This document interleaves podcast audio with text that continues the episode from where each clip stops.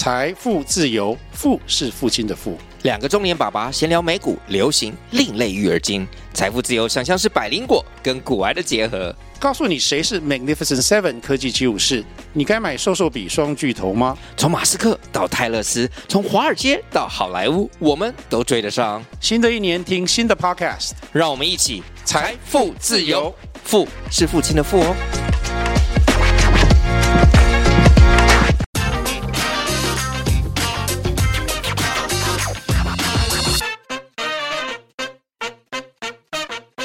嗨哈喽，大家好，欢迎收听听经济啊，我是这一集 AI 大晋级的主持人徐木君。呃，这次我们要聊的题目是生成式 AI 革命进行式哦。那我们今天有邀到邀请到我们的好朋友 KPNG 顾问部的营运长谢云泽来上我们的节目啊。呃，其实我们最近哈、哦、常常在谈的就是这个生成式 AI 的发展哦。那现在 AI 大家比较想了解的就是说。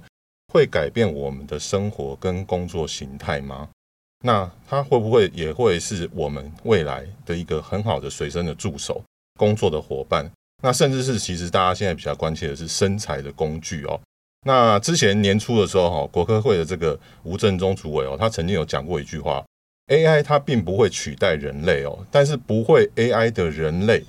肯定会被取代哦。那我们现在在聊。人工智慧 AI 的时候，其实最常见的这个争议就是这个安全的疑虑哦。其实大家还是蛮怕，就是说我们现在 AI 呃已经发展的很不错的时候，会不会大家的各资啊，或是什么什么样子的企业的一些资讯哦，呃，都会都会的很快速的哈就被就被清洗哦。那现在有两派的人士哦，那一派是主张说我们 AI 应该要快速的发展，那另外一派就是。很担心哦，社会就是遭受到这个，因为这个安全的疑虑哦，是会让这个社会整个社会冲击到哦。那现在最近最旗旗舰最深的就是这个，我们今年这个最流行的这个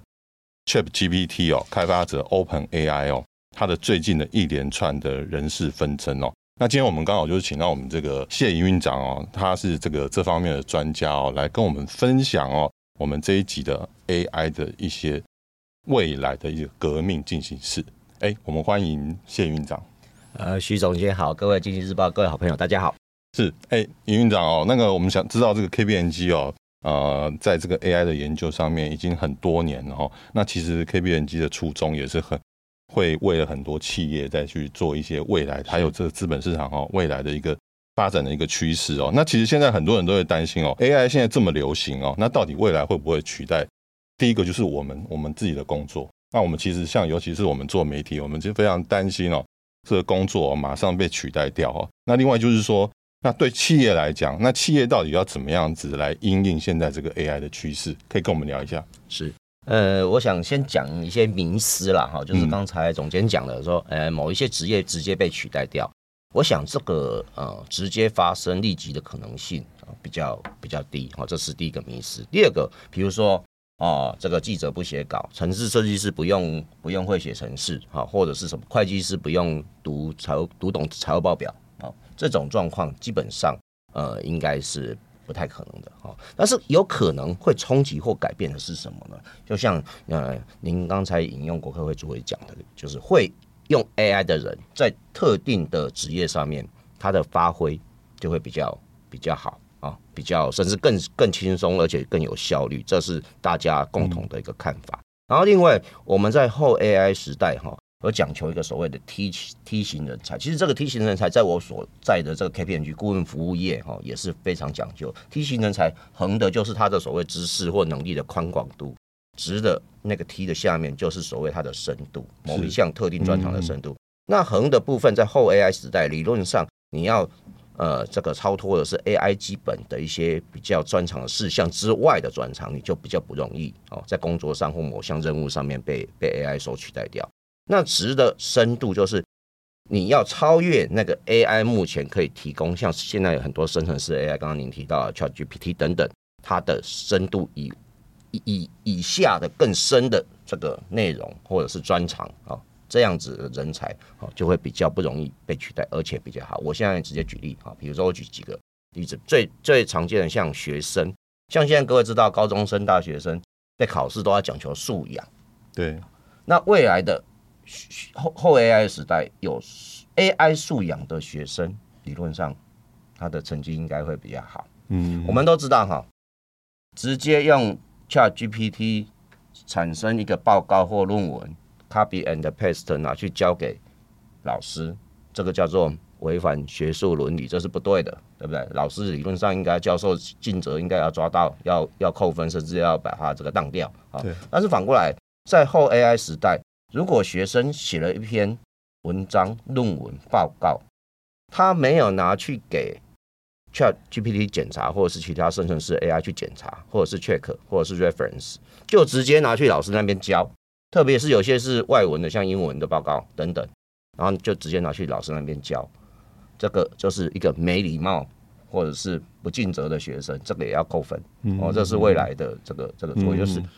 以学生来讲，就是它是跟 AI 是互协作的，是共存的。好，那我们再举举另外一个刚刚提到的这个城市设计师写城市的人。我们知道过去的 programmer 他就是负责 coding 产生城市，然后呢把这个城市再去 debug 啊，然后再上线给使用者用。那其实这件事情大家都知道，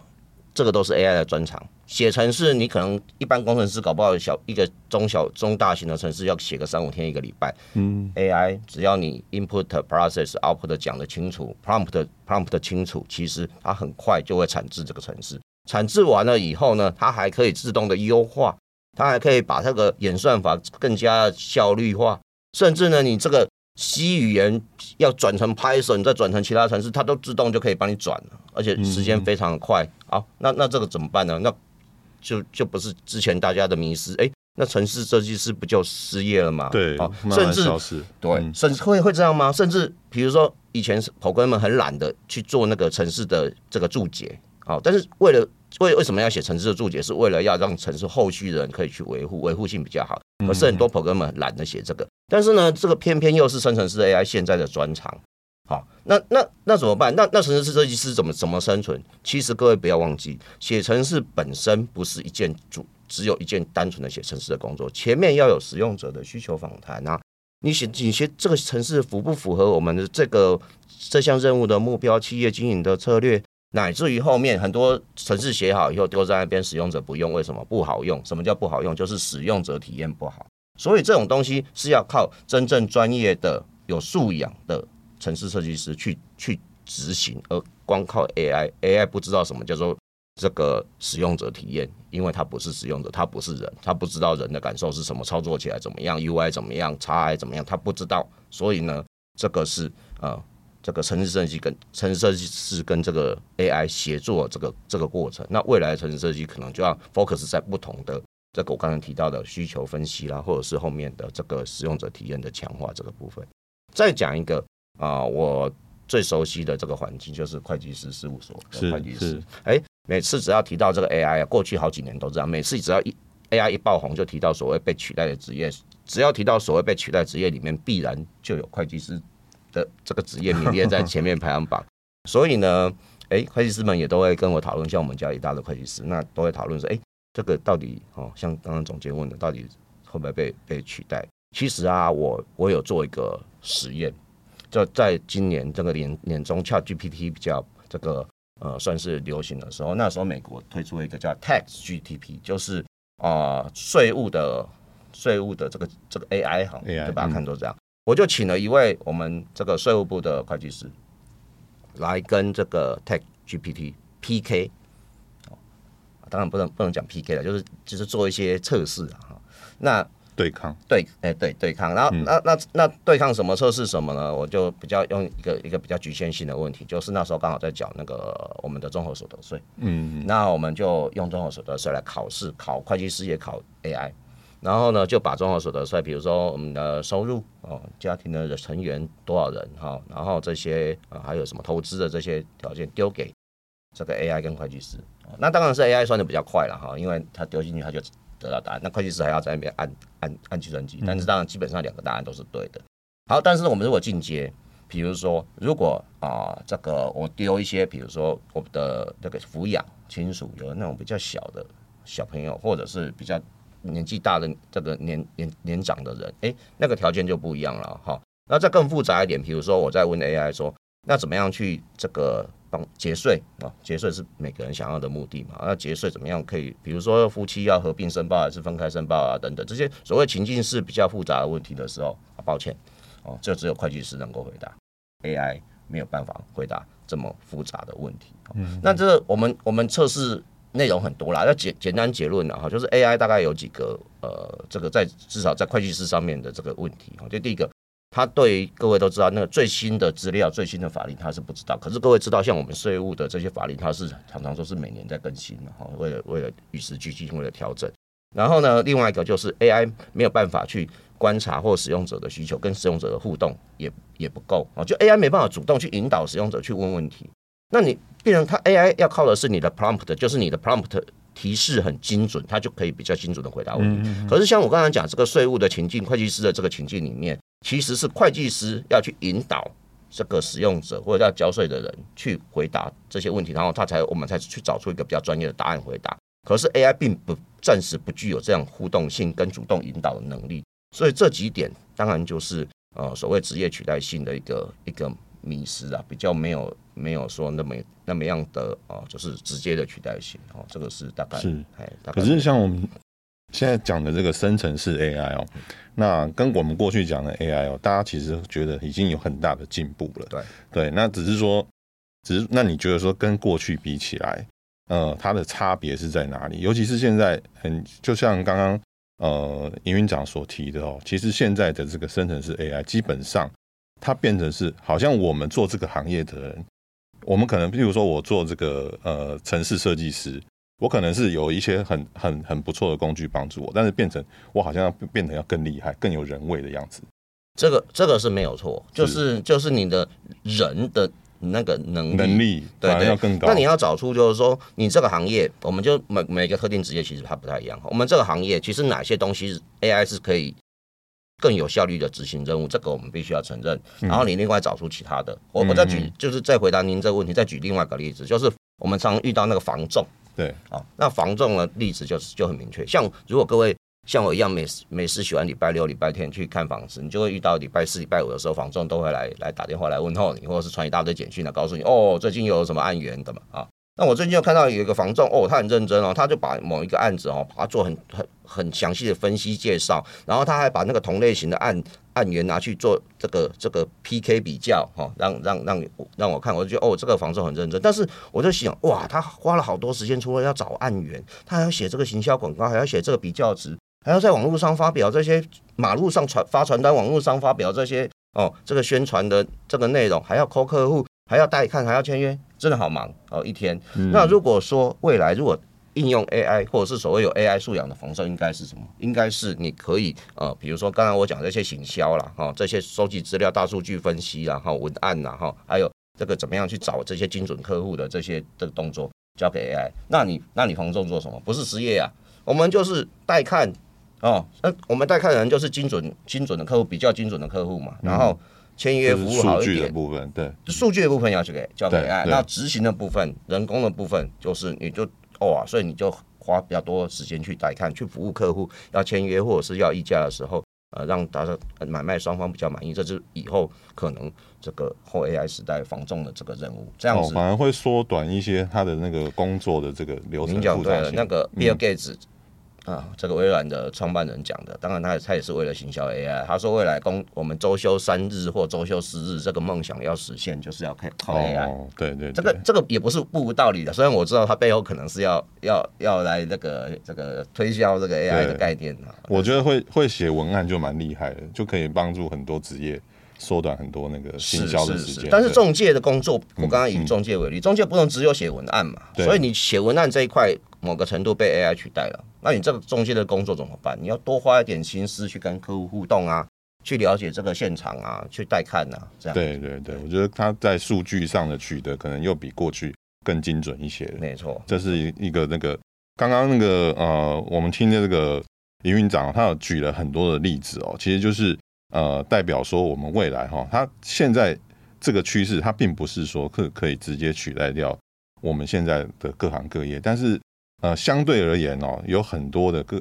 这个行业它必须升级，对，它必须要做到一些升级。那它可能在呃过去如果是传统可以被取代的部分，它的人力可能会缩减，但是相对的可能那种比较更 smart 的部分的人力会需要的更多。是，那我们再来谈到的就是企业哦，像企业的部分哈，其实现在生成式 AI 它真的是让我们真的感受到哈，连我们现在做媒体，其实我们都会感受到一个很大的一个冲击跟压力哦。那对企业来讲哦，其实企业要竞争，它不得不做生成式 AI。但是你觉得在企业里面，它到底有什么应用是值得我们现在好好去发挥的？是，呃，我想最近的这些应用的调查报告很多啊，我这边就引用这个我们自家 KPMG 啊，二零二三年在十月份的时候有个叫生成式 AI 模型及商业应用报告，这里面，那它这这里面谈就谈到了七大的商业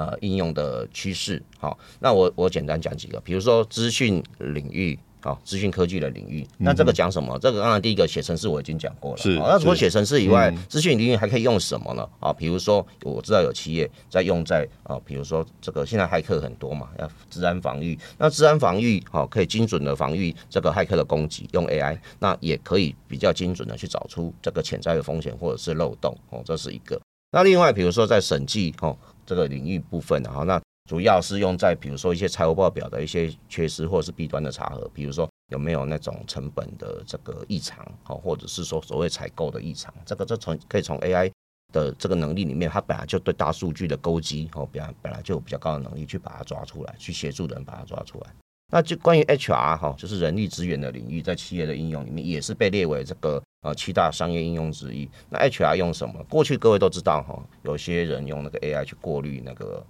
那个这个应征应征者的这个履历，去找出比较适合的人。嗯、那其实早早其实就有台湾企业除了做这个以外，还做所谓的离职率的预测哦，跟现在年终哦要加薪要发奖金的，那他会去针对每个人的行为或者是 AI 所收集的数据去建议哦，这个业主哦，这个要怎么样加薪，怎么样调整哦，因为这个加薪加的太多，当然员工很开心，但是老板很心痛哦，那反反之亦然哈，所以说这个部分。那用 AI 去做一个建议。那另外一个，呃，现在每个这个企业都很重视所谓的 ESG 啊。那 ESG 在 AI 的应用上面也越来越多哈。那当然，最比较看到比较普遍的是说用 ESG，呃，用 AI 生成式 AI 去写 ESG 的报告啊。哇啊，对，那那那那个这那个我是觉得那个就比较表面一点，因为这个 ES 本来生成式 AI 就很会写报告，很会收集到小报告，应该会写的不错。但是其实更重要的是什么？比如说现在讲求这个碳足迹的这个这个哦确认盘查哦，然后这些事情其实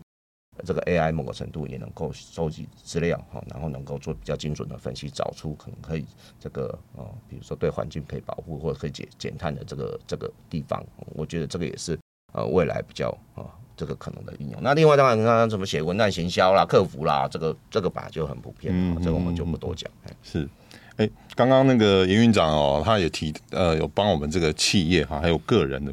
的部分哦，有提了很多的一些案例哦。那其实我们在我们经济日报里面哦，其实呃，我们有很多很多的这个 AI 的专题哦，尤其是今年以来哦，有一些生成式 AI 的这个专题报道哦，都在我们的经济日报网都可以搜寻得到哦。如果呃，听众或者观众朋友，你们有兴趣的话，哈，都可以在我们的网站上搜寻。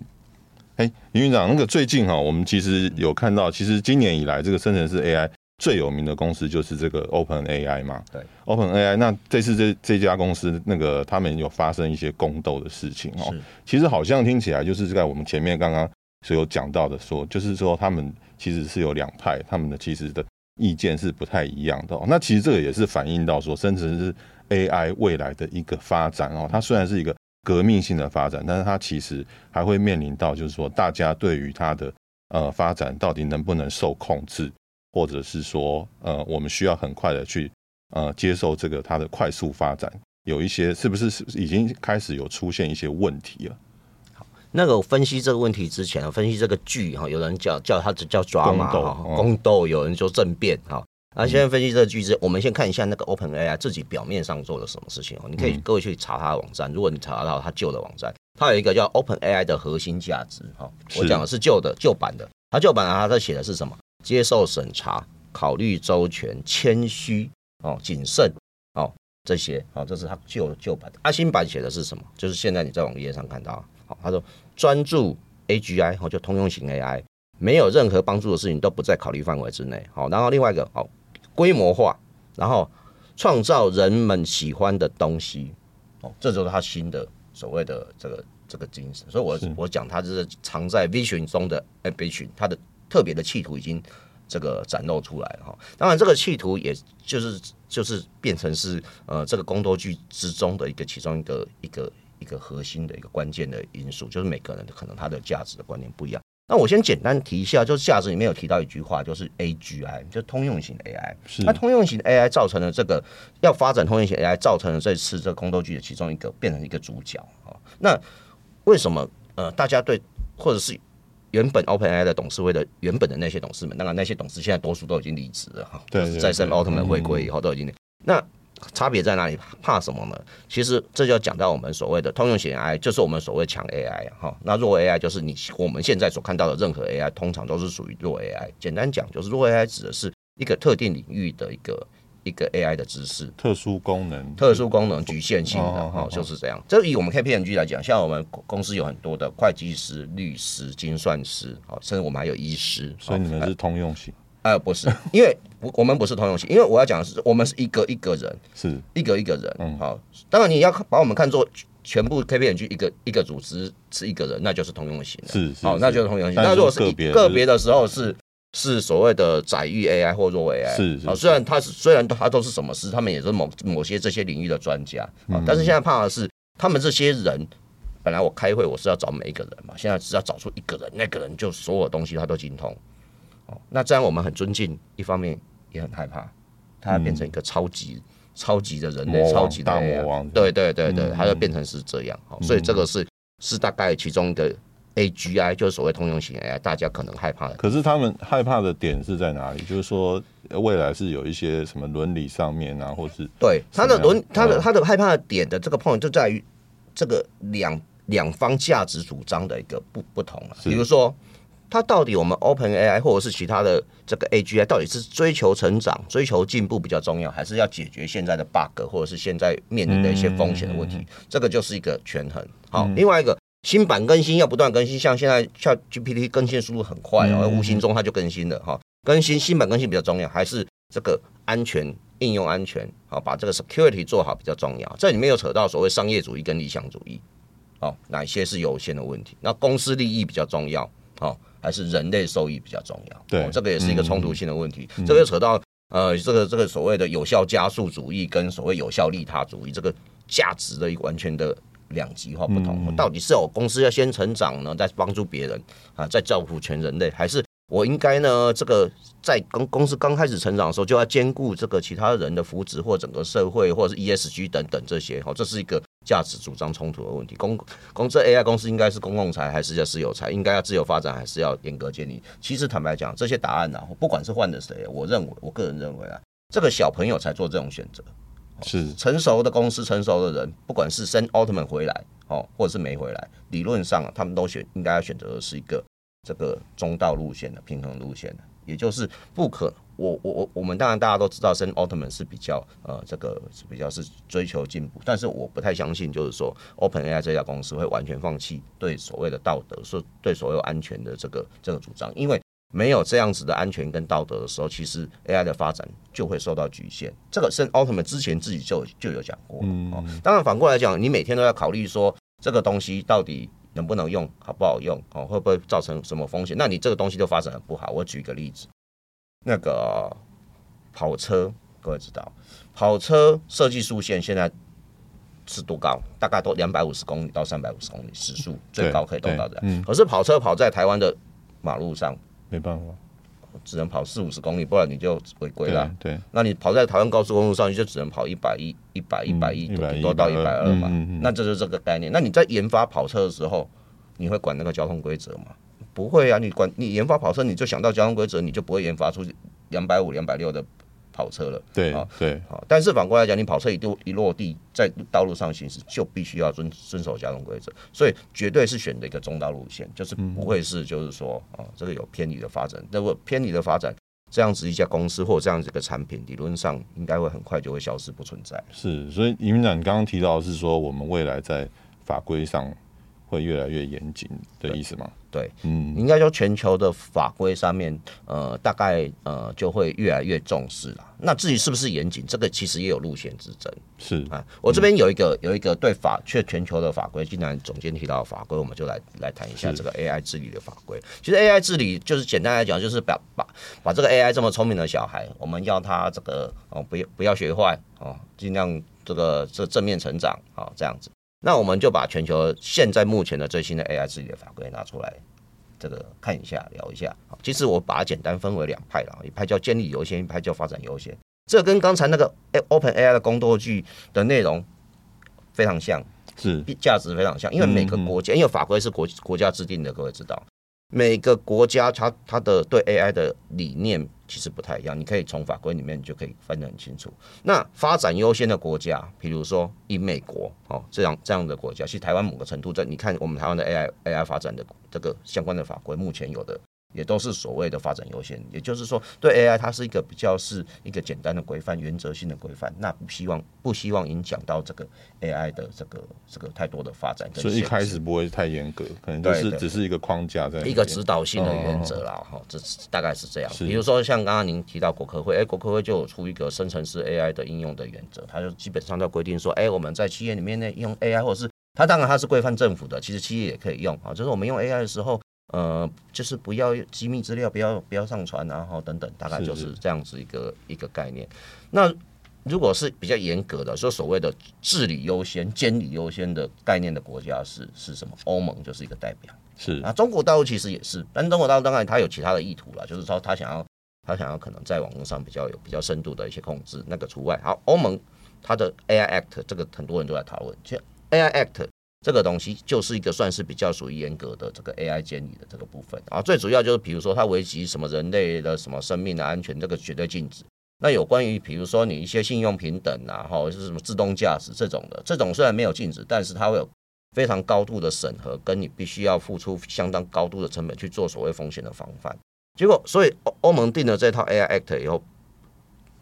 遭到他们自己的这个哦，欧盟里面的大企业都受到反弹了。因为他们怕的是什么？怕的是 AI 没有用上，成本又增加，增加了他们的竞争障碍，然后又增加了他们的成本，所以这个部分呢，呃，可能就是是一个算是比较比较算是管太紧嘛？呃，我我不能说它管太紧啊，应该我我我个我个人猜测啦，原本欧盟推出这个比较紧的法规，其实是要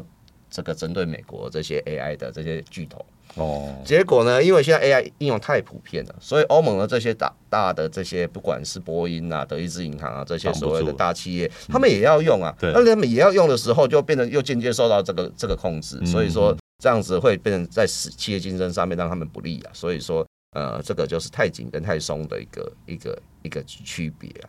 所以基本上现在像美中跟欧盟的，他们其实法规上面其实就是它会有程度上的。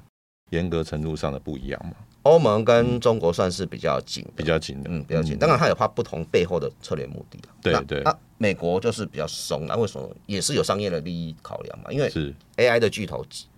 大多数的目前啊，深圳市 AI 都在美国，都在美国。所以，如果他用比较紧的这个方式来去管制的话，可能会影响到他们的巨大的商业利益。嗯，可是像制定 AI 法规的时候，其实现在变成是各种层面，其实还蛮广的哎。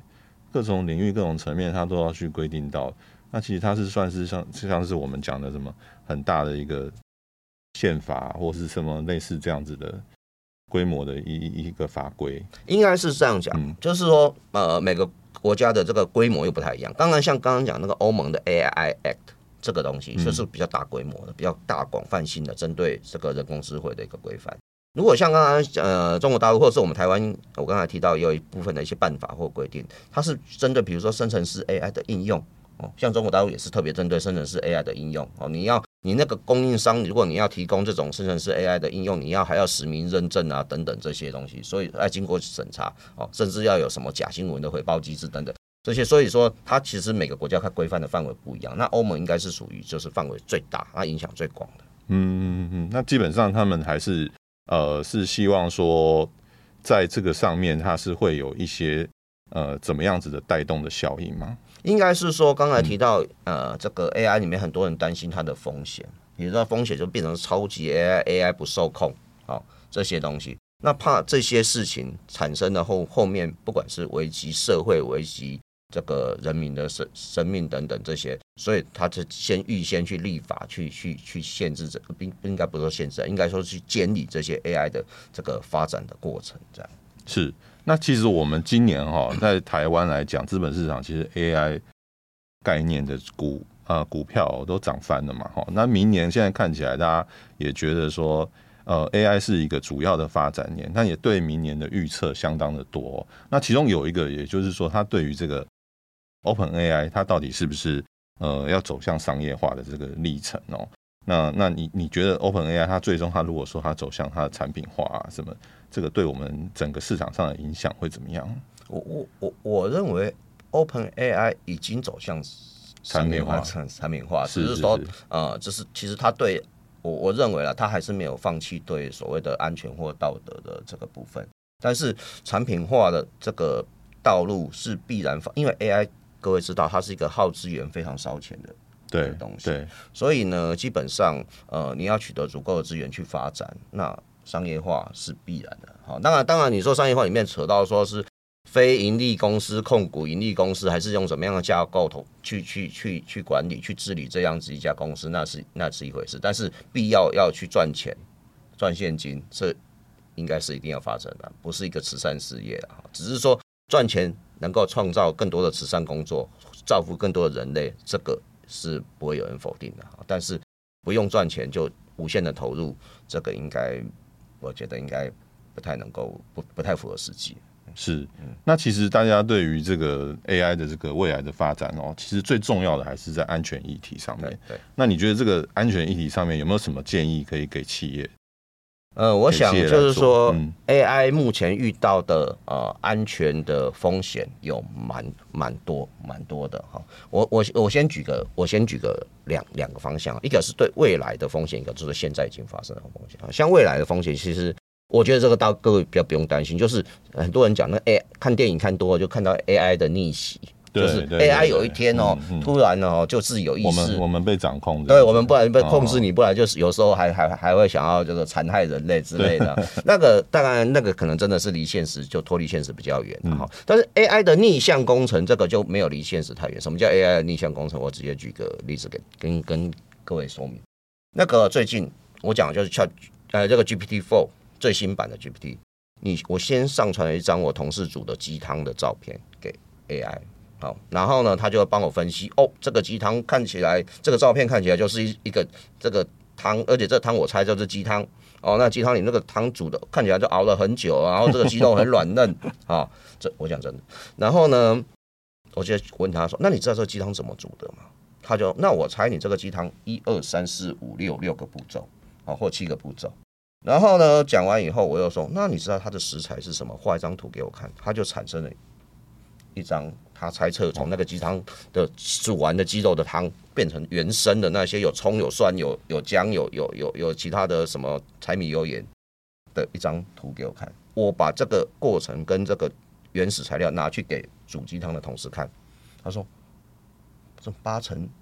正确，八成正确，哇，太神奇，那就叫这叫 AI 的逆向工程，对，这这个是我没有。那那那各位想啊，我为什么讲鸡汤？但但鸡汤没有问题啊，嗯嗯，那如果是枪呢？如果是毒品？嗯，对不对？好，所以这个就是一个可能未来会担忧，但是我们现在担忧的问题更大。我们现在担忧的问题是，现在都已经在发生，就是现在用的这些 AI，比如说第一个，这个这个假讯息啊，或者是未来在网络上很多的资讯，搞不好都是 AI 产生的。当然不一定是假的啦，哈，但是就是 AI 产生，这个就是一个一个问题啊。另外，比如说误用 AI，或者是 AI 就是不小心呃这个呃伤害了人类。这个最近十月的时候有一个新闻在韩国闹得很大，就是 AI 本来是。去判断这个啊，这个箱纸箱把它自动夹起来，我在工厂里面，那结果呢，一个人走过去，他那个感应器误判，把人当做纸箱把它夹起来，就人被夹夹烂掉。我说这个这个是一个就是现实的一个新闻。这个另外一个是欢迎各位关心的这个骇客攻击、治安的攻击。这个啊，这是 AI 以后啊，我们不是说 AI 可以用精准医疗嘛？啊，也可以精准攻击啊，因为以前骇骇客要找漏洞，要找弱点。哦，花很多时间，而且是工人智慧在找，现在是人工智慧在找，很精准，而且很快就可以找到弱点攻击你。好，所以这个，而且这个攻击的骇当骇客的门槛越来越低了，因为刚刚讲到写程式嘛，啊，一样嘛。你当骇客也要写程式，写程式那一段都交给 AI，所以呢，那骇客呢只要专门负责去打电话勒索就可以了。对对 对，大大家分工，大家分工。这个这个这个是一个现实，这个是一个现实。那另外就是那个那个呃，治安的那个机密资料的外泄，像三三星不就发生过嘛？大家都什么事情，工程师什么事情都去问